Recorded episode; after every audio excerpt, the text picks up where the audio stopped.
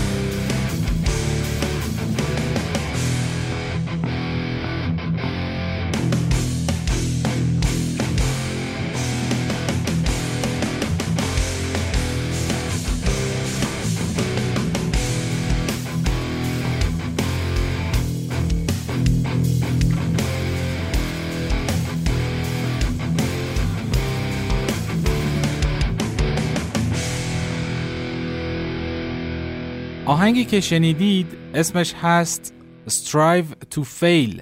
اثر خود من و قرار هست از این به بعد به عنوان تیتراژ پادکست صندوق استفادهش بکنم.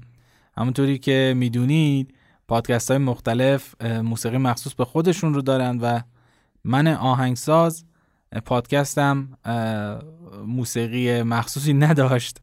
و همین دلیل تصمیم گرفتم گفتم که کوزگر از کوزه شکسته آب نخوره و یه آهنگی رو برای این پادکستم ساختم. امیدوارم که دوستش داشته باشید و این آهنگ رو من توی سایت خودم قرار خواهم داد که بتونید اگه دوست داشتید اون رو به صورت جداگانه هم بشنوید. خب سایت من رو اگر آدرسش رو ندارید من توی بخش توضیحات قرار میدم. theboxband.ir t h e b o x b a n d.ir توی این سایت اگه تشریف ببرید هم یه سری مطالب آموزشی هست هم قطعاتی که ساختم یا کاور کردم رو می‌تونید گوش بدید و البته این پادکست رو هم قسمت های مختلفش توی سایت هست و می‌تونید از اونجا هم این پادکست رو گوش بدید. و فراموش نکنید که بهترین حمایت از این پادکست معرفی اون به دوستانتون هست و هر کسی که فکر می‌کنید به موسیقی علاقه منده و دوست داره بیشتر در مورد موسیقی بدونه. همچنین اگه دوست داشتید به صورت مالی از پادکست حمایت بکنید من لینک صفحه هامی باش رو براتون خواهم گذاشت و این لینک حمایت مالی توی سایت من هم هست و می‌تونید از اونجا هم اگر دوست داشتید به صورت نقدی به این پادکست کمک بکنید. اما همونطوری که از title یا عنوان پادکست هم متوجه شدید این قسمت برخلاف رویه قسمت های این فصل که در مورد موزیسین های مستقل و کمتر شناخته شده هست در مورد آهنگ اخیر گروه پینک فلوید هست که بعد از سالیان سال یک آهنگ رو به صورت رسمی منتشر کردن به اسم هی هی رایز اپ که در حمایت از اوکراین هست و در مورد جنگ اوکراین و روسیه. به خاطر اینکه این موضوع خیلی داغ هست و از طرف دیگه خیلی اهمیت داره به خاطر اینکه بعد از این همه سال بعد از این همه مدت بالاخره گروه پینک آهنگ جدید داده و به نظرم اومد که شاید در مورد این آهنگ بد نباشه یه قسمت صحبت بکنیم بیشتر باش آشنا بشیم. به همین دلیل حالا این رویه رو توی این قسمت من عوض کردم. و البته خب خواننده ای هم که با پینک فلوید توی این قطعه همکاری کرده خواننده و نوازنده یک گروه شناخته نشده اوکراینی است که البته در مورد اون هم توضیحاتی خواهم داد. بالاخره یه جورایی هم میشه گفت ربط داره به موضوع فصل دوم پادکست صندوق.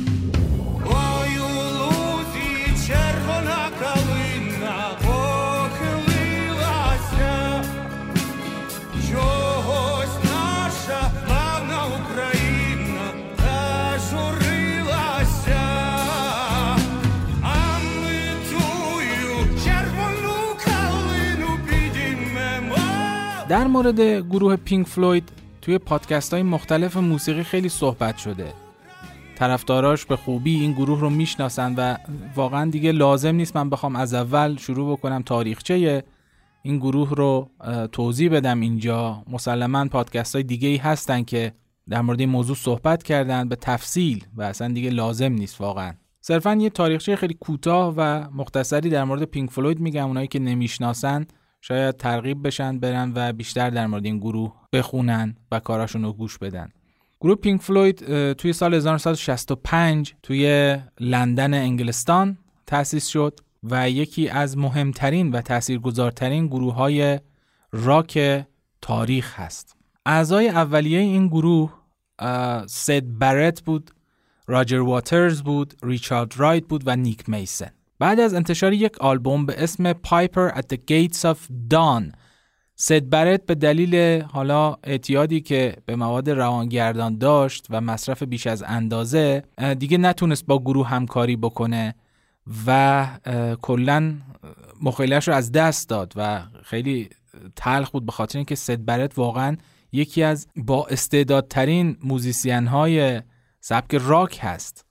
حتی کارهایی که خودش به تنهایی انجام داده الان توسط خیلی از خواننده ها و گروه ها کاور میشه و جز آثار به یاد ماندنی و ماندگار موسیقی راک هستند. بعد از اینکه سید برت از گروه جدا شد چون گیتاریست اصلی گروه بود و خواننده اصلی گروه هم بود خب گروه به دنبال یه نفر بود که بتونه جای سید برت رو پر بکنه و بالاخره یکی از دوستان صمیمیش رو پیدا کردن که گیتاریست ناموفقی بود و تجربه های ناموفقی داشت به اسم دیوید گیلمور که در سال 1967 به گروه پیوست و خب هم خواننده شد هم نوازنده گیتار الکتریک شد. از اون طرف راجر واترز شد همه کاری گروه و دیگه ترانه سرایی و ساختن آهنگ و اینا همه به عهده راجر واترز بود. وقتی که سد برت از گروه جدا شد کلا سبک و سیاق گروه هم یواش یواش عوض شد و از راک psychedelic آروم آروم به سمت راک progressive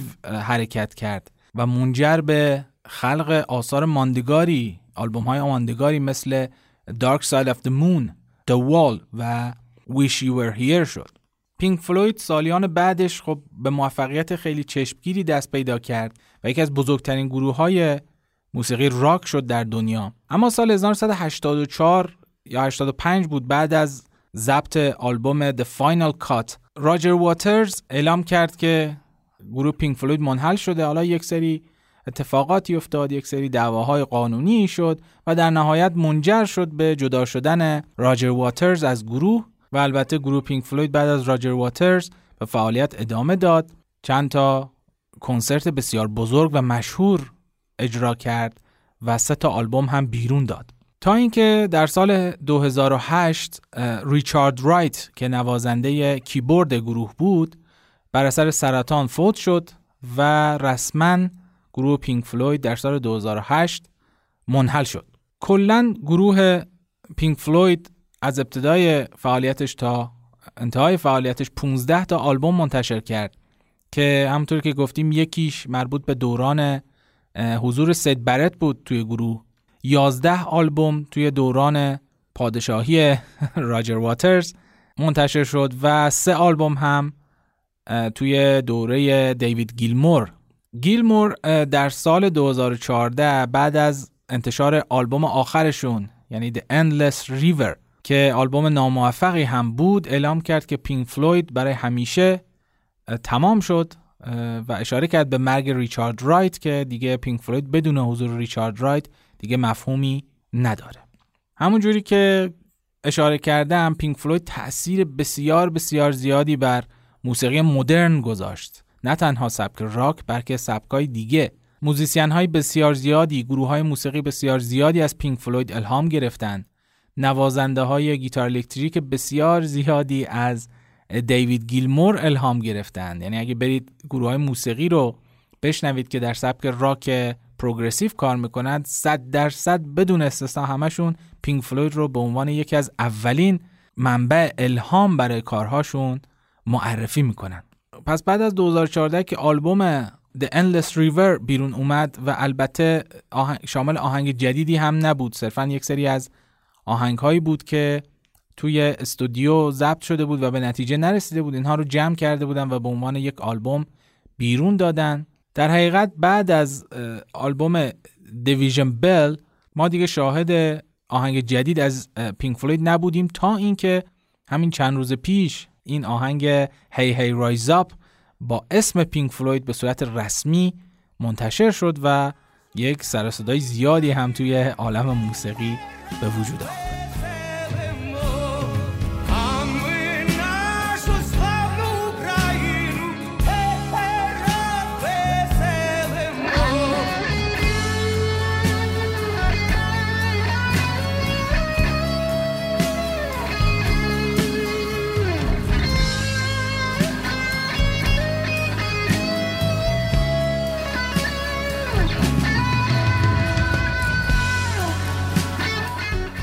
همونطوری که گفتم خواننده این آهنگ یک musician اوکراینی هست به اسم آندری خلیونیک و ایشون مؤسس و خواننده گروه Boombox هستند. حالا ما اسم گروهمون رو The Box گذاشتیم دیگه همه شروع کردن از Box استفاده می‌کنن توی اسم گروهشون به هر حال البته این گروه توی سال 2004 در اوکراین توسط آندری خلیونیک تأسیس شد. Boombox حالا جدای از شوخی به اون ضبط های قدیمی گفته میشه که کاست میخوردن و دو تا باند بزرگ کنارشون بود و ملت دستشون می‌گرفتن رو شونهشون میذاشتن و این ورانور با خودشون میبردن. خصوصا حالا اونایی که میرقصیدن break dance می‌زدن یکی از این ضبط همیشه همراهشون بود. پس Boombox معنیش در حقیقت اون ضبط خاص هست. این گروه جمعا نه تا آلبوم بیرون داده که اکثرشون به زبان اوکراینی هستن و یه چند تا آلبوم محدود هم به زبان روسی و انگلیسی بیرون دادن. سبک و سیاق این گروه هم یه چیزی بین موسیقی الکترونیک و موسیقی پاپه. یعنی کلا از دنیای راک و پینک فلوید و اینا کلا جدا هست. در سال 2015 اعضای گروه یک کنسرتی رو قرار بود اجرا بکنن توی بلاروس که اونجا دیوید گیلمور هم قرار بود به عنوان یک بخش از اون کنسرت آثاری رو اجرا بکنه که خب آندری خلیوونیک به دلیل اینکه. به مشکل ویزا برخورد نتونست به اون کنسرت برسه به همین دلیل اون گروه Boombox به عنوان یک گروه کمکی در کنار دیوید گیلمور قرار گرفتن و آثار یک سری از آثار پینک فلوید و آثار خود دیوید گیلمور رو اونجا اجرا کردن. گروه Boombox وقتی که روسیه به اوکراین حمله کرد توی آمریکا مشغول برگزاری تور بودن و با حمله روسیه کلا تور رو ناتمام ول کردن و همشون برگشتن به اوکراین و به ارتش اوکراین پیوستن برای شرکت در جنگ. اینجا یکی از آثار گروه Boombox رو پخش می‌کنم براتون یه بخشهایش رو که اسمش رو نمی‌دونم چیه. به زبان اوکراینی نوشته بودم و سر در نیاوردم واقعا. ولی خب بشنوید که با سبک و سیاق کارهای این گروه هم آشنا بشید.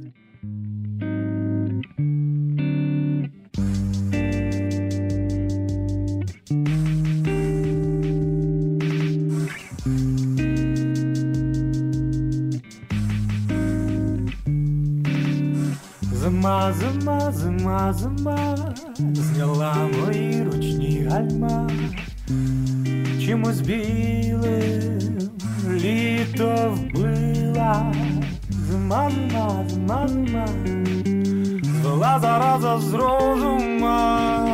І не шкода, голольода, в'язнями зими, зими, по парадних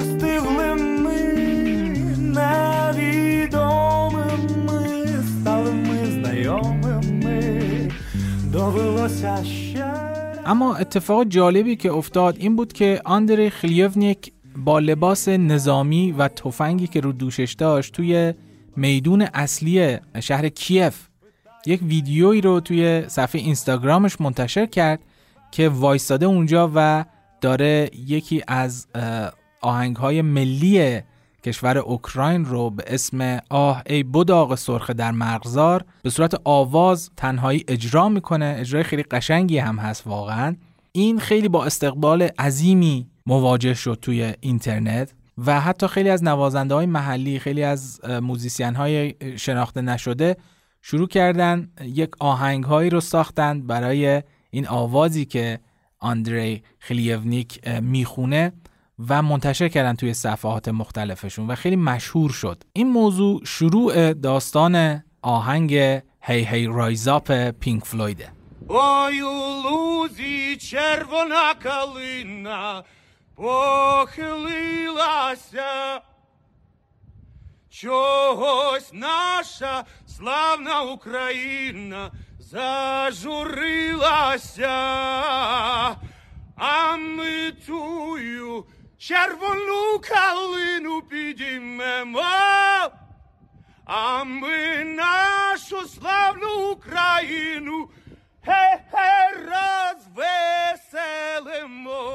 خب اینجا یه توضیح کوتاهی در مورد این شعری که گفتم بدم اسمش هست حالا اسم انگلیسیش او The Red Viburnum in the Meadow یا آه ای بداغ سرخ در مرغزار بداغ یک درخت حالا خاص هست که توی شمال آسیا بیشتر عمل میاد. تو ایران هم هست اتفاقا و یه گلهای سفید گردی داره مثل شبیه گل میخک و حالا یه میوه سرخ رنگی داره که شبیه انگور هست. و خب یکی از درختهایی است که توی منطقه اوکراین و اون مناطق اونجا خیلی رشد و نمو داره و جز گیاهان ملی کشور اوکراین هست. این شعر سروده شاعر اوکراینی به اسم استپان میکایلوویچ چارنتسکی هست که در سال 1914 به افتخار تفنگداران اوکراینی حاضر در جنگ جهانی اول سروده و تبدیل شده به یکی از شعرهایی که خیلی میهنیه و اوکراینی ها اون رو همه جا می‌خونن. یه چیزی شاید شبیه ای ایران ما باشه یا حتی مرغ سحر ما باشه که خیلی برای ما حس وطن دوستی و عشق به وطن رو همراه داره. و اگه بخوام یک ترجمه ای از این شعر ارائه بدم البته شعر خیلی طولانیه ولی خب من یه بخشهایش رو ترجمه کردم. از انگلیسی البته. خب من هیچ آشنایی با زبان اوکراینی یا روسی ندارم. و صرفا به خاطر اینکه آشنا بشید با حال و هوای این شعر و مفاهیمی که داخلش هست. خب مسلما من مترجم ادبی هم نیستم و خب ترجمه ای که می‌کنم صرفا مفهوم رو منتقل می‌کنه. در مرغزار بداغی سرخ سرخم کرده. اوکراین باشکوه ما به خاطر چیزی در غم فرو رفته. ما این بداغ سرخ را دوباره برپا خواهیم ساخت و دوباره اوکراین با شکوه را تیمار خواهیم کرد. سرخم نکن ای بداغ سرخ تو گلهای سپید داری. نگران نباش ای اوکراین با شکوه تو مردمانی آزاد داری و الی آخر. طبیعتا همونجوری که حدس می‌زنید بداغ سرخ نماد کشور اوکراین هست توی این شهر.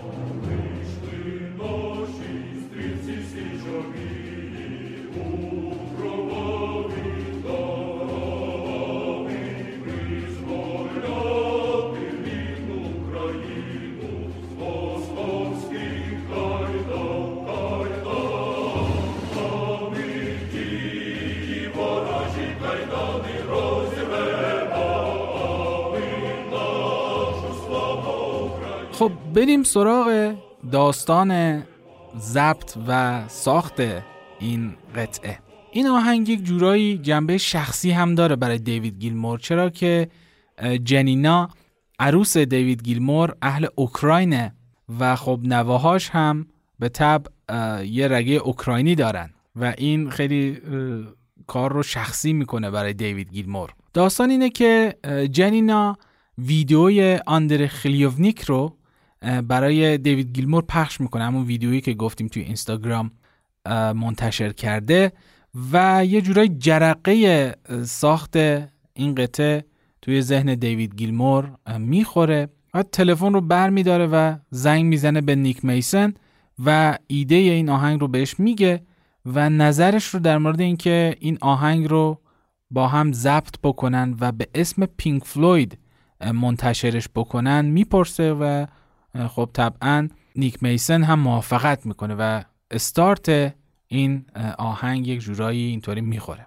نوازنده هایی که توی این قطعه با پینک فلوید همراهی کردن خب خود دیوید گیلمور که گیتار می‌زنه هم گیتار آکوستیک و هم گیتار الکتریک نیک میسن هم که مسلما drums می نوازه گیتار bass این قطعه رو شخصی به اسم گای پرت می‌زنه که در موردش صحبت می‌کنیم. و کیبورد این قطعه رو هم به جای ریچارد رایت شخصی می نوازه به اسم نیتین سانی. vocal هم که می‌دونید همون vocal آندری خلیوونیک هست و همون vocal ی هست همون آوازی است که توی اون ویدیوی اینستاگرامی خونده یعنی دقیقا با گوشی ضبط شده. ببینید چه قدرتی داره یک شخصی که یک کاری رو میکس می‌کنه چه قدرتی داره که می‌تونه یک قطعه رو که با گوشی موبایل ضبط شده به این خوبی میکس بکنه و بنشونه روی یک آهنگ. در مورد گای پرت بخوام توضیح بدم. گای پرت واقعا یکی از نوازنده bass چیره دست هست که بعد از جدا شدن راجر واترز که خب اونم bassist بود توی اجراهای پینک فلوید همیشه کنارشون هست و البته یک سری از آثار این حالا بگیم سه آلبوم یا دو آلبوم اخیر پینک فلوید رو هم گای پرت نوازندگی bass ش رو بر عهده داشته و البته یک سری از آثار آلبوم های سولوی خود دیوید گیلمور رو. نیتین سانی هم یک آهنگساز و نوازنده کیبورد بریتانیاییه که اصلیتی هندی داره و توی سبکای nu jazz و الکترونیک فعالیت می‌کنه. برای فیلم ها و مجموعه های تلویزیونی زیادی آهنگسازی کرده که شاید بشه گفت برجسته ترین اونها مستند Human Planet هست از کانال بی بی سی و در کنار اینها برای چند تا بازی کامپیوتری هم آهنگسازی کرده. موقع ضبط این آهنگ توی استدیو دختر ریچارد رایت هم یعنی گالا رایت حضور داشته و یه جورایی میشه گفت نماینده ریچارد رایت بوده توی ضبط این قطعه. خب یک موزیک ویدیوی خیلی خوبی هم برای این قطعه ساختن که شامل صحنه هایی از جنگ اوکراینه و حالا اون جدایی ها و خداحافظی هایی که مردم اوکراین با هم دارن. و البته خود گروه تصویر خود گروه که دارن این قطعه رو اجرا می‌کنن و پشت سرشون این فیلم ها پخش میشه و کلیت فضای اون موزیک ویدیو هم منقش هست به پرچم اوکراین. و البته نوه دیوید گیلمور که گفتیم رگه اوکراینی داره اون پایین برای خودش داره وول می‌خوره و تکون می‌خوره و داره اجرای گروه رو نگاه می‌کنه. روی درامز نیک میسن یک سری نقاشی و طرحهایی هست از یک نقاش اوکراینی به اسم ماریا پریماشنکو که یک وجهه خیلی قشنگی به درامز نیک میسون داده. جالب اینجاست که وقتی ضبط کار تموم میشه دیوید گیلمور با خلیونیک تماس می‌گیره و خلیونیک هم مثلا باورش نمی‌شده که دیوید گیلمور بهش زنگ زده و جالبه که ازش می‌خواد که تماس تصویری بگیره که مطمئن بشه واقعا دیوید گیلموره که بهش زنگ زده. حالا به صورت اینا با هم صحبت می‌کنن. خلیونیک به خاطر اینکه توی جنگ از ترکش خمپاره مجروح بوده ترکش خمپاره به گونش برخورد کرده توی بیمارستان بوده و روی تخت بیمارستان با دیوید گیلمور صحبت می‌کنه و گیلمور یه بخش هایی رو از کار براش پخش می‌کنه و خلیونیک هم خیلی خوشحال میشه و تشکر می‌کنه و موافقت خودش رو با پخش این آهنگ اعلام می‌کنه و بعد یه قراری هم می‌ذارن که بعد از جنگ موقع صلح با هم یک اجرای مشترکی هم داشته باشن.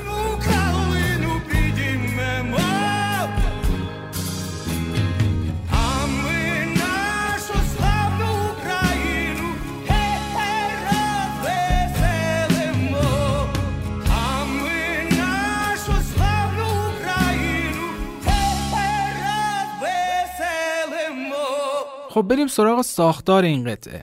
این قطعه توی گام دو دیز مینور نوشته شده و از نظر ساختار خیلی ساختار کلاسیکی داره. یک ساختار کلاسیک موسیقی مدرن هست. در ابتدا ما intro رو میشنویم که یک اجرای کورال هست توسط گروه کور فولک اوکراینی به نام وریوفکا.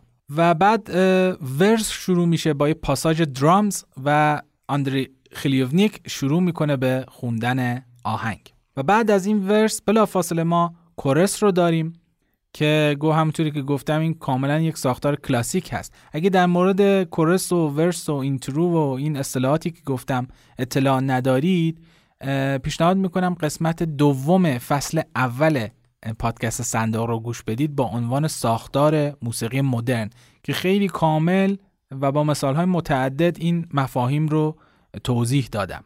بعد از اینکه chorus تموم میشه ما وارد بخش سولوی دیوید گیلمور میشیم. بخش سولوی دیوید گیلمور سه تا قسمت داره که بخش اولش خب اجرا میشه و بعد صدای خلیونیک رو میشنویم که میگه هی هی. و بعد بخش دوم سولوی دیوید گیلمور شروع میشه و در انتها بخش سوم سولوی دیوید گیلمور رو میشنویم بعد از پاساژ درامز.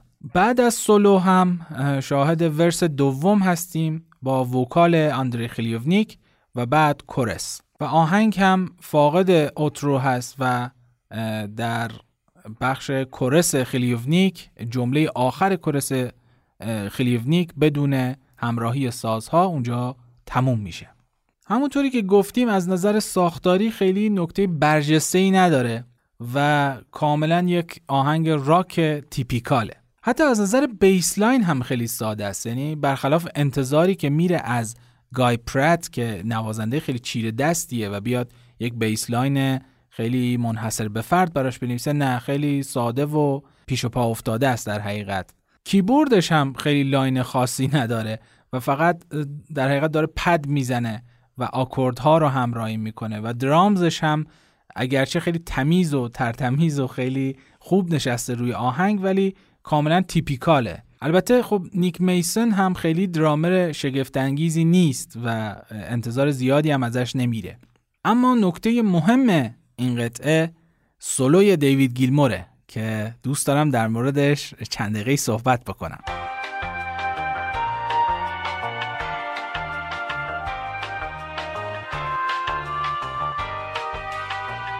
همونطوری که گفتم سولوی دیوید گیلمور سه بخش داره. که بخش دوم یه جورای حکم بریج رو داره. یعنی بخش اول و دوم رو مثل یک پل به هم وصل می‌کنه. سولوی این قطعه با گیتار تلکستر فندر تلکستر دیوید گیلمور که اسمش ورک میت هست نواخته شده. خدا رو شکر که دیوید گیلمور این گیتارش رو توی حراجی مشهورش نفروخت. همونطوری که می‌دونید سال 2019 قبل از این جریان کرونا تو اوایل سال 2019 دیوید گیلمور تقریبا همه سازهاش رو توی یک حراجی به حراج گذاشت همه رو فروخت و درآمد حاصلش رو داد به یک انجمن خیریه که صرف کارهای خیریه بکنه. توی این حراجی گیتار اصلی دیوید گیلمور The Black Strat یا همون فندر استراتوکستر مشکیش که یک ساز جادویی و شگفتانگیزه به قیمت 3 میلیون و 975 هزار دلار فروخته شد و کلیت این حراجی یعنی تمام سازهایی که اونجا بود به قیمت 21 میلیون و خورده ای حالا فروخته شد همه این سازها و یک رکورد زد. یعنی بیشترین قیمتی هست که توی یک حراجی سازهای موسیقی در تاریخ اتفاق افتاده. در مورد این سولو خب مسلما امضای دیوید گیلمور پای این سولو هست. اولا tone صدای گیتارش که tone گیتار دیوید گیلمور همه میشناسنش نوازنده گیتار. یک effect خاصی رو دیوید گیلمور خیلی استفاده می‌کنه به اسم phaser و توی این سولو هم ما effect phaser رو میشنویم روی صدای گیتارش. دوما نوت هایی که انتخاب می‌کنه روش وای میسته. یا به اصطلاح ما نوازنده ها rest می‌کنه روشون و نوت هایی که جمله های بعدیش رو باها شروع می‌کنه. اینها همه خاص دیوید گیلمورن. یعنی کاملا امضای دیوید گیلمور روی انتخاب این نوت ها هست. و البته بند های مشهور دیوید گیلمور اون بالا کشیدن سیم های گیتار الکتریک که شاید بشه گفت خدای بند کردن توی گیتار الکتریک میشه گفت دیوید گیلمور هست. سوله اول روی بخش ورس اجرا میشه. یعنی روی ها و هارمونی بخش ورس و دیوید گیلمور همونجوری که گفتیم با اون صدای جادویی گیتارش یک سولو رو می‌زنه که البته یک سری اشاراتی داره به سولوهای قبلی دیوید گیلمور روی های پینک فلوید و روی های که خودش به صورت تنهایی منتشر کرده. این بخش از سولو رو با هم بشنویم.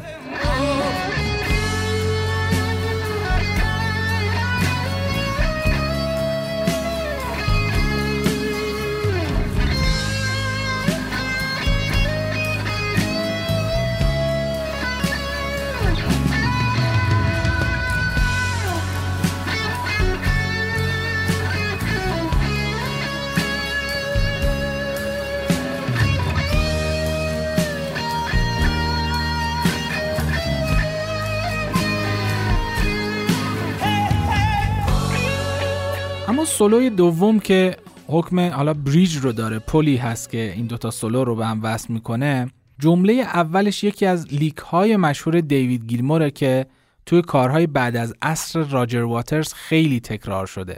یکی از نکات برجسته این بخش از سولو اون dead note هایی هست که دیوید گیلمور توی بخشی اجرا می‌کنه. dead note یا نوت های مرده شامل یک سری صداهایی هستن که حالا از سازهای ذهی خیلی ما میشنویم صداهایی هستن در حقیقت که شامل نوت های موسیقی نیستن یعنی پیچ ندارن به عبارتی. و صرفا حاصل ضربه زدن روی سیم ها هستن بدون اینکه نوت خاصی رو نگه داریم روی دسته گیتار. این دد نوت هایی که دیوید گیلمور اجرا می‌کنه روی این بخش از سولو مو به تن آدم سیخ می‌کنه. واقعا به نظر من برجسته ترین شاخصه این سولو هست این دد نوت که امضای دیوید گیلموره روی شاید بشه گفت تمام سولوهای دیوید گیلمور ما این دد نوت ها رو میشنویم. حالا جاهای مختلف به شیوه های مختلف گوش بدیم این دد نوت ها رو که آشنا بشید با این مفهوم و شما هم مثل من لذت ببرید.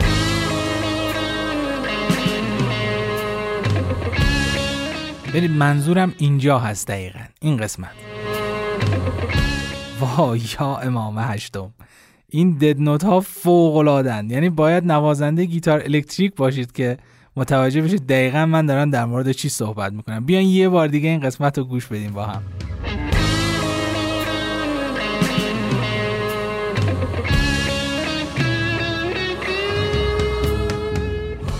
باز هم مثل بخش قبلی سولو جمله بندی ها و اشاره ها و علمان های از سولوهای قبلی دیوید گیلمور توی شنیده میشه. این تکرارها نمی‌دونم حالا شاید از عمد باشه شاید خیلی ناخودآگاه باشه ولی خب ما شاهد این تکرارها هستیم. این علمان هایی که یا لیک هایی که از سولوهای قبلی دیوید گیلمور ما شنیدیم. یه اشاره کوتاهی هم بکنم به مفهوم lick توی نوازندگی حالا گیتار. یا سازهای دیگه. ببینید lick یک ملودی خیلی کوتاهی هست که نوازنده های سبکای مثل جاز و بلوز و راک از اونها استفاده می‌کنن برای وصل کردن جملات مختلفی که نواختن یا برای شروع جملاتشون یا برای پایان دادن به جملاتشون. یک ملودی های خیلی کوتاه هست که نوازنده های مشهور و صاحب سبک برای خودشون lick های خودشون رو دارن. و به اسم اونها نوشته شده این lick ها این ملودی های کوچیک. و دیوید گیلمور هم با توجه به اینکه یک نوازنده گیتار الکتریک صاحب سبک خب lick های مشهور خودش رو داره و این طبیعیه که ما بشنویم این lick ها رو توی آثارش. این سولوی دوم رو یه بار با هم بشنویم از اول.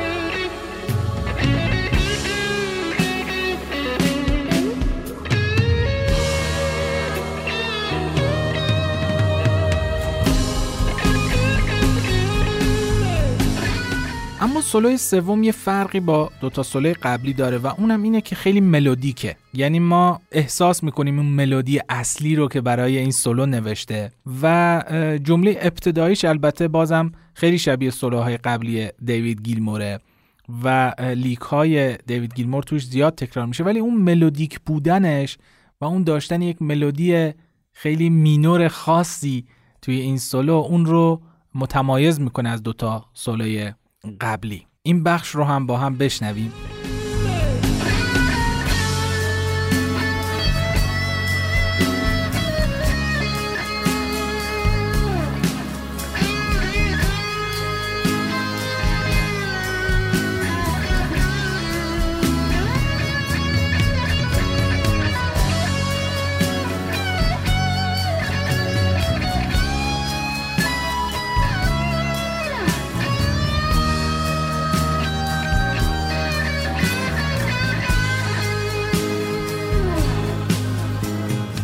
درسته که تکرارها و اشاره های زیادی به سولوهای قبلی دیوید گیلمور توی سولوی این هست و واقعا کتمان نمیشه کرد.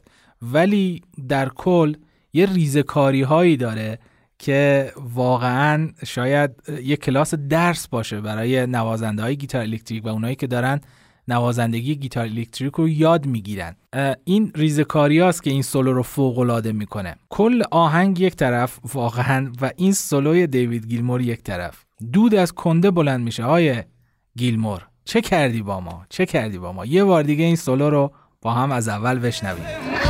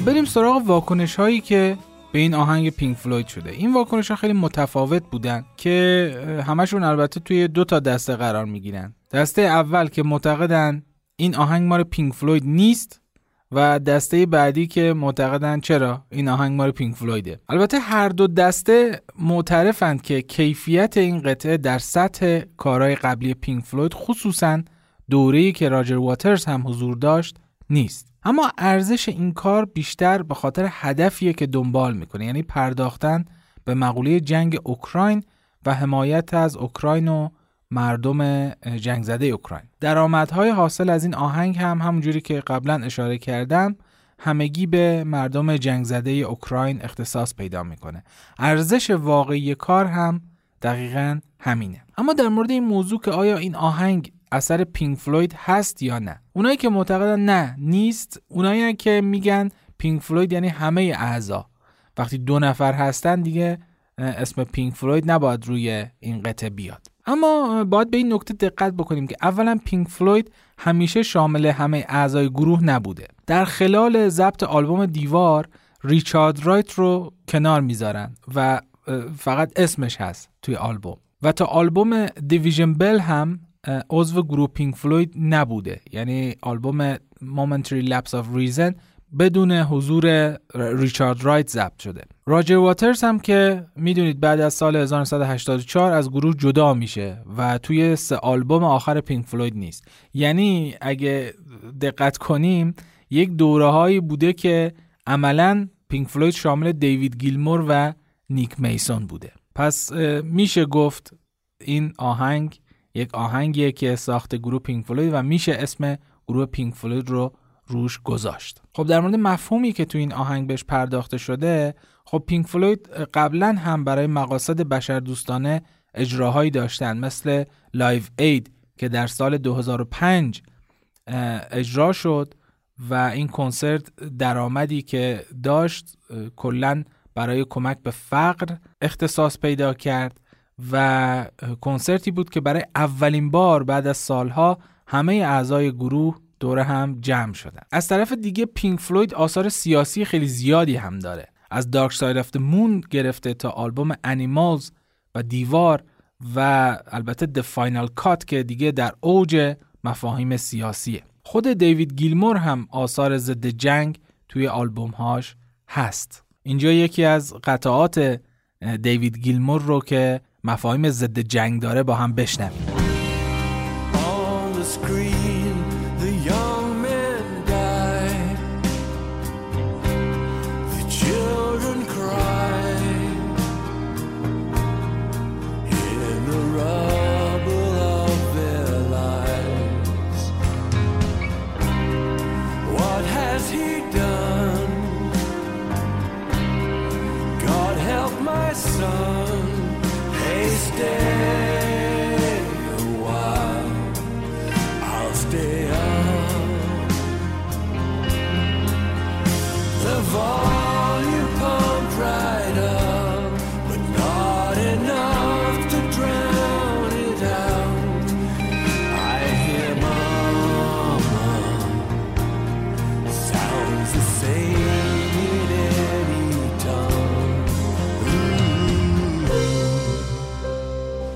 پس در کل این اثر خیلی چیز عجیبی نیست و از نظر مفهوم با آثار پینک فلوید فاصله نداره. خود دیوید گیلمور در خصوص این قضیه که آیا اصلا میشه اسم پینک فلوید رو روی این اثر گذاشت یا نه؟ در مصاحبه با گاردین میگه که اگه من و نیک حضور داشته باشیم این یعنی پینک فلوید. و دیگه یه جورایی حرف دیوید گیلمور رو می‌تونیم فصل الخطاب حساب بکنیم. اما سوالی که شاید به ذهن شما هم خطور کرده اینه.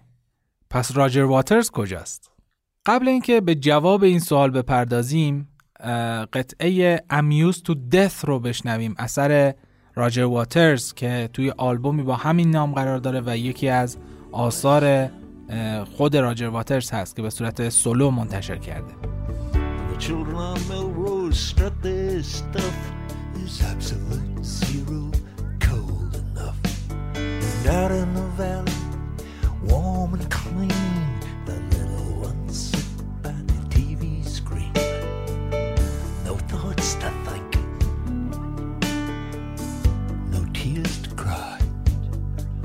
was dry down to the very last breath.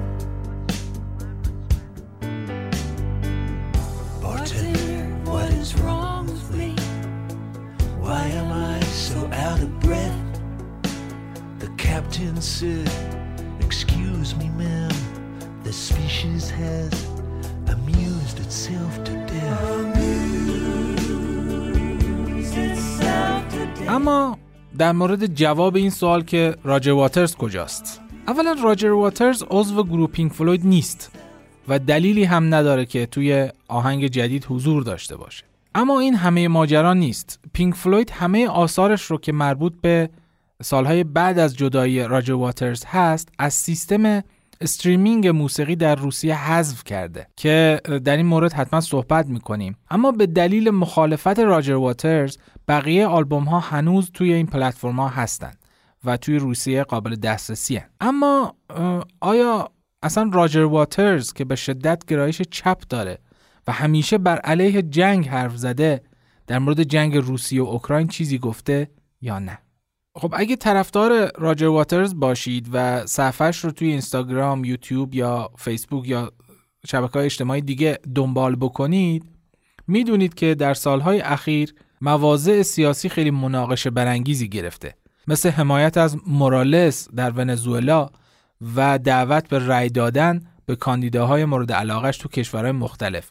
یعنی هر جایی انتخاباتی می‌شد که یه کاندیدی بود که حالا خیلی چپ بود یا با عقاید راجر واترز همخوان بود. هر جا که بود تو آمریکای جنوبی تو اروپا میومد و یه ویدیو منتشر می‌کرد که به مردم اون کشور می‌گفت که برید به فلانی رأی بدید. من یک تحقیق خیلی کوچیکی کردم و مواضعش رو در مورد جنگ اوکراین و روسیه جمع کردم که اینجا بهشون یه اشاره مختصری می‌کنم. اولا قبل از شروع جنگ راجر واترز با راشا تودی یه مصاحبه می‌کنه و توی اون مصاحبه میگه که موضوع حمله روسیه به اوکراین چرنده. هر کس که IQ بالاتر از دمای اتاق داشته باشه می‌فهمه که موضوع حمله یه حرف بیمعنیه. که خب امیدوارم آقای واترز الان در مورد IQ و دمای اتاق توضیحی داشته باشن که بدن. توی مصاحبه زنده با یک کانال یوتیوبی به اسم Let's Talk It Over میگه که ما چندین ساله که بازیچه پروپاگاندای ضد روسی شدیم. سیاستمداران غربی نمی‌ذارن واقعیت رو ببینیم چون طرف دیگر ماجرا سانسور شده. سوال من اینه که چرا دولت‌های غربی با پول دادن به اوکراین آتش جنگ رو شعله نگه میدارن و از دیپلماسی حمایت نمی‌کنن؟ اولیگارش ها هستن که این قائله رو درست کردن نه روس ها و اولیگارش ها توی روسیه نیستن بلکه توی همه جای دنیا پراکندن دنیا داره این جنگ رو به یه مسئله ملی و ناسیونالیستی تبدیل می‌کنه در حالی که کل دنیا با این جنگ داره به سمت فاجعه هسته‌ای میره راجر واترز حمایت مردم غرب از اوکراین رو بیفایده و نمایشی می‌دونه و میگه که جنگ اصلی توی پروپاگاندا داره اتفاق میفته و مردم باید با این پروپاگاندا بجنگن. تنها راه پایان جنگ رو مذاکره مستقیم جو بایدن با پوتین و زلنسکی می‌دونه. در آخر حرفاش میگه که نازی ها رو غرب شکست نداد بلکه این روسیه بود که نازی ها رو شکست داد و برای این کار تلفات زیادی هم داد. یه جورایی مقایسه پوتین و روسیه رو با آلمان نازی غلط می‌دونه و میگه اونا دشمن نازیسم و فاشیسم هستند. اما یه دختر 19 ساله اوکراینی یک نامه ای رو به راجر واترز می نویسه و توی اون نامه میگه که من طرفدار پرپاقرس کارهای تو هستم. اما بعد از جنگ اوکراین من ندیدم که جای مواضعت رو مشخص بکنی و ازش می‌خواد که در مورد این جنگ موضعش رو مشخص بکنه. راجر واترز توی صفحه فیسبوکش جواب نامه این دختر 19 ساله اوکراینی رو میده و اولش میگه که خب من قبلا صحبت کردم در مورد موضوع که خب راست میگه. و اونجا می نویسه که من دقیقا چیزی که اونجا نوشته رو ترجمه کردم. این جنگ کار گنگستر هاست. متاسفم که کشورهای غربی با دادن پول و اسلحه آتش این جنگ رو روشن نگه میدارن. امیدوارم رئیس جمهور شما جزو این گنگسترها نباشه و به داد مردمش برسه و از آمریکا و غرب بخواد که سر میز مذاکره بیان. من همیشه از گنگسترها متنفر بودم. از بوش و بلر که به عراق حمله کردند و از گنگسترهای اسرائیلی که فلسطین رو اشغال کردند اوباما و کلینتون که بمباران سربستان و لیبی رو انجام دادند متنفرم از اونایی که از بیرون برنامه تغییر رژیم سوریه رو ریختن و باعث اتفاقات سال 2011 شدن. از شیمون پرز بابت حمله به لبنان و کشتار صبرا و شکیلا. من همیشه از حقوق بشر دفاع کردم و اکنون هم برای تو و هموطنات این کار رو می‌کنم برخلاف حرفت نئونازی ها توی اوکراین حضور دارن. این دختره تو نامش نوشته بود که ما تو اوکراین نئونازی نداریم. من هر کاری می‌کنم که از مردم اوکراین دفاع کنم. هر کاری به جز به دست گرفتن پرچم. کاری که کشتار رو تشویق می‌کنه. این چیزیه که گنگسترها می‌خوان. می‌خوان که ما پرچم تکون بدیم و این روششون برای جدا کردن ما از هم و استثمار ماست. واقعیت اینه که راجر واترز با این حرفا و مواضع می‌تونه خیلی راحت برای انتخابات مجلس ما ثبت نام بکنه و راحت هم تایید صلاحیت شورای نگهبان رو بگیره. البته خب در بعضی موارد مثل اشاره به جنایت های مختلفی که بر علیه مردم دنیا اتفاق افتاده کاملا حق با راجر واترزه. اما خب امیدوارم متوجه منظورم شده باشید. در کنار اینها راجر واترز توی یک یادداشت در سایت Brave New Europe نوشته که روسیه کشور سوسیالیست نیست بلکه بهشت کاپیتالیست هاست. این بلایی که آمریکا و یلستین سر روسیه آوردن. ولادیمیر پوتین درست مثل رئیس جمهور اخیر آمریکا و نخست وزیر بریتانیا هیچ ارزشی برای قوانین جهانی و سازمان ملل قائل نیست. خیلی وحشتناکه که خبرنگارهای تلویزیون های غربی به پناهجویان اوکراینی میگن اینها شبیه ما هستند اما بقیه رو هرگز به حساب نمیارن چون افغان یا سوریه‌ای هستند به نظر اونا منطقی اگه بر علیه مردمانی که رنگ پوستشون قهوه‌ای یا سیاه جنگ را بندازیم چون شبیه ما نیستن. ما باید به جای هیزم بر آتش این جنگ ریختن با هم متحد بشیم و بخوایم که خیلی سریع آتش بس برقرار بشه. ما باید به دنبال اوکراینی بیطرف باشیم. بعد از اتمام جنگ باید اوکراینیا از خودشون بپرسن که آیا این رو می‌خوان یا نه. چیزی که واضحه اینه که نباید اوکراین به گنگسترها سپرده بشه. اما بیایم یه تحلیلی بکنیم یه بررسی بکنیم از این حرفایی که راجر واترز در مورد جنگ روسیه و اوکراین زده و شرایطی که از قبل این جنگ در جهان به وجود اومده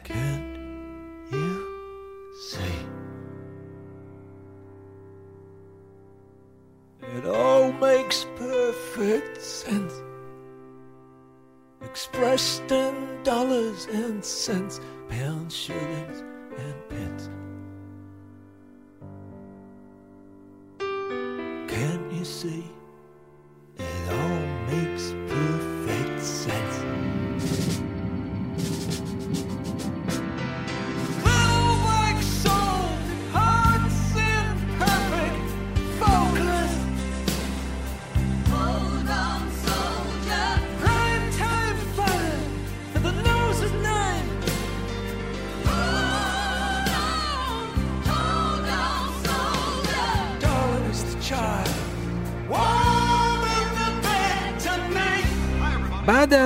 حمله روسیه به اوکراین اتفاقات عجیب و غریبی در واکنش به این جنگ اتفاق افتاد. اولا بسیاری از هنرمندای روسی از مراسمات مختلف فرهنگی هنری حذف شدند. ورزشکارهای روسی هم از شرکت در مسابقات محروم شدند. اجرای مسابقات ورزشی هم که قرار بود توی روسیه اتفاق بیفته مثل جام جهانی اون هم از روسیه گرفتن. اجرای خیلی از آثار هنری هنرمندان روسی که دیگه زنده نیستن هم در خیلی از جاها لغو شد. حتی چند تا دانشگاه هم تصمیم گرفتن کتاب های نویسنده های بزرگ روس مثل داستایفسکی رو از مطالب درسیشون حذف کنن که خدا رو شکر این اتفاق نیفتاد. حتی فدراسیون گربه های جهان شرکت گربه های نژاد روسی در مسابقات گربه ها رو ممنوع اعلام کرد. غیر از تحریم های سیاسی که دولت روسیه و اولیگارش ها رو نشونه میره واقعا این تحریم ها و اتفاقات کاملا یه واکنش افراطی به جنگ روسیه و اوکراین بسیاری از مردم و رسانه های مستقل روسیه مخالفت خودشون رو با این جنگ اعلام کردند. تجمعات و اعتراضات بزرگی در روسیه بر علیه جنگ برگزار شد. اما ظاهرا خیلی از نهادهای بین المللی غیر سیاسی توی یه مسابقه کی بیشتر می‌تونه تحریم کنه با هم شرکت کردن. واقعا از حق نگذریم بخشهایی از مواضع راجر واترز که به این موضوع می‌پردازه این در مقابل هم قرار دادن مردم ها و ملت ها کاملا منطقی و قابل درکه. اینکه حاضر نشده شنیدن آهنگ های پینک فلوید تو روسیه ممنوع بشه هم در همین راستاست که به نظر من کار درستیه و این سوالی که همیشه می‌پرسه که چرا فقط برای مردم اوکراین اینقدر واکنش نشون می‌دید آیا مردم خاورمیانه و جاهای دیگه جهان جونشون کم ارزشتر از سفید پوستاست. این استانداردهای دوگانه در حقیقت واقعیت هایی که توی این جنگ برای ما روشن شد شنیدیم از زبان خبرنگارها حتی. و به نظر من اینجا هم راجر واترز کاملا حق داره که این موضوع ها رو بیان می‌کنه. اما خب قضاوت در مورد بقیه حرفای راجر واترز رو بر عهده خود شما می‌ذارم.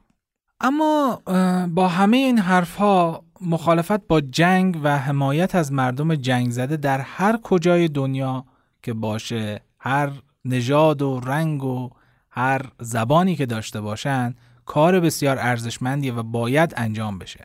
چه توسط مردم عادی مثل ما چه توسط هنرمندها و کسایی که حالا شناخته شده تر هستن. و اثر Hey Hey Rise Up پینک فلوید هم در همین راستاست. اگرچه کیفیت کار از نظر ساختار موسیقی و ضبط و مسائل فنی به هیچ عنوان در سطح کارهای پینک فلوید نیست اما خب هدف از ساخت این قطعه صرفا جلب توجه مردم و رسانه ها به جنگ روسیه و اوکراین و جمع کردن کمک های مالیه برای مثلا مردم جنگ زده اوکراین که ظاهرا اه، موفق هم بوده. خوشحال میشم نظر شما رو در مورد این آهنگ بشنوم. در مورد تمام صحبت هایی که توی این قسمت کردیم. و خب می‌تونید در بخش کامنت ها یا از طریق ایمیل یا از طریق سایت من نظراتتون رو برام بفرستید. آدرس ایمیل و سایتم رو هم تو بخش توضیحات این پادکست قرار میدم. فعلا مراقب خودتون باشید و موسیقی خوب گوش بدید ببینیم بعد چی پیش میاد.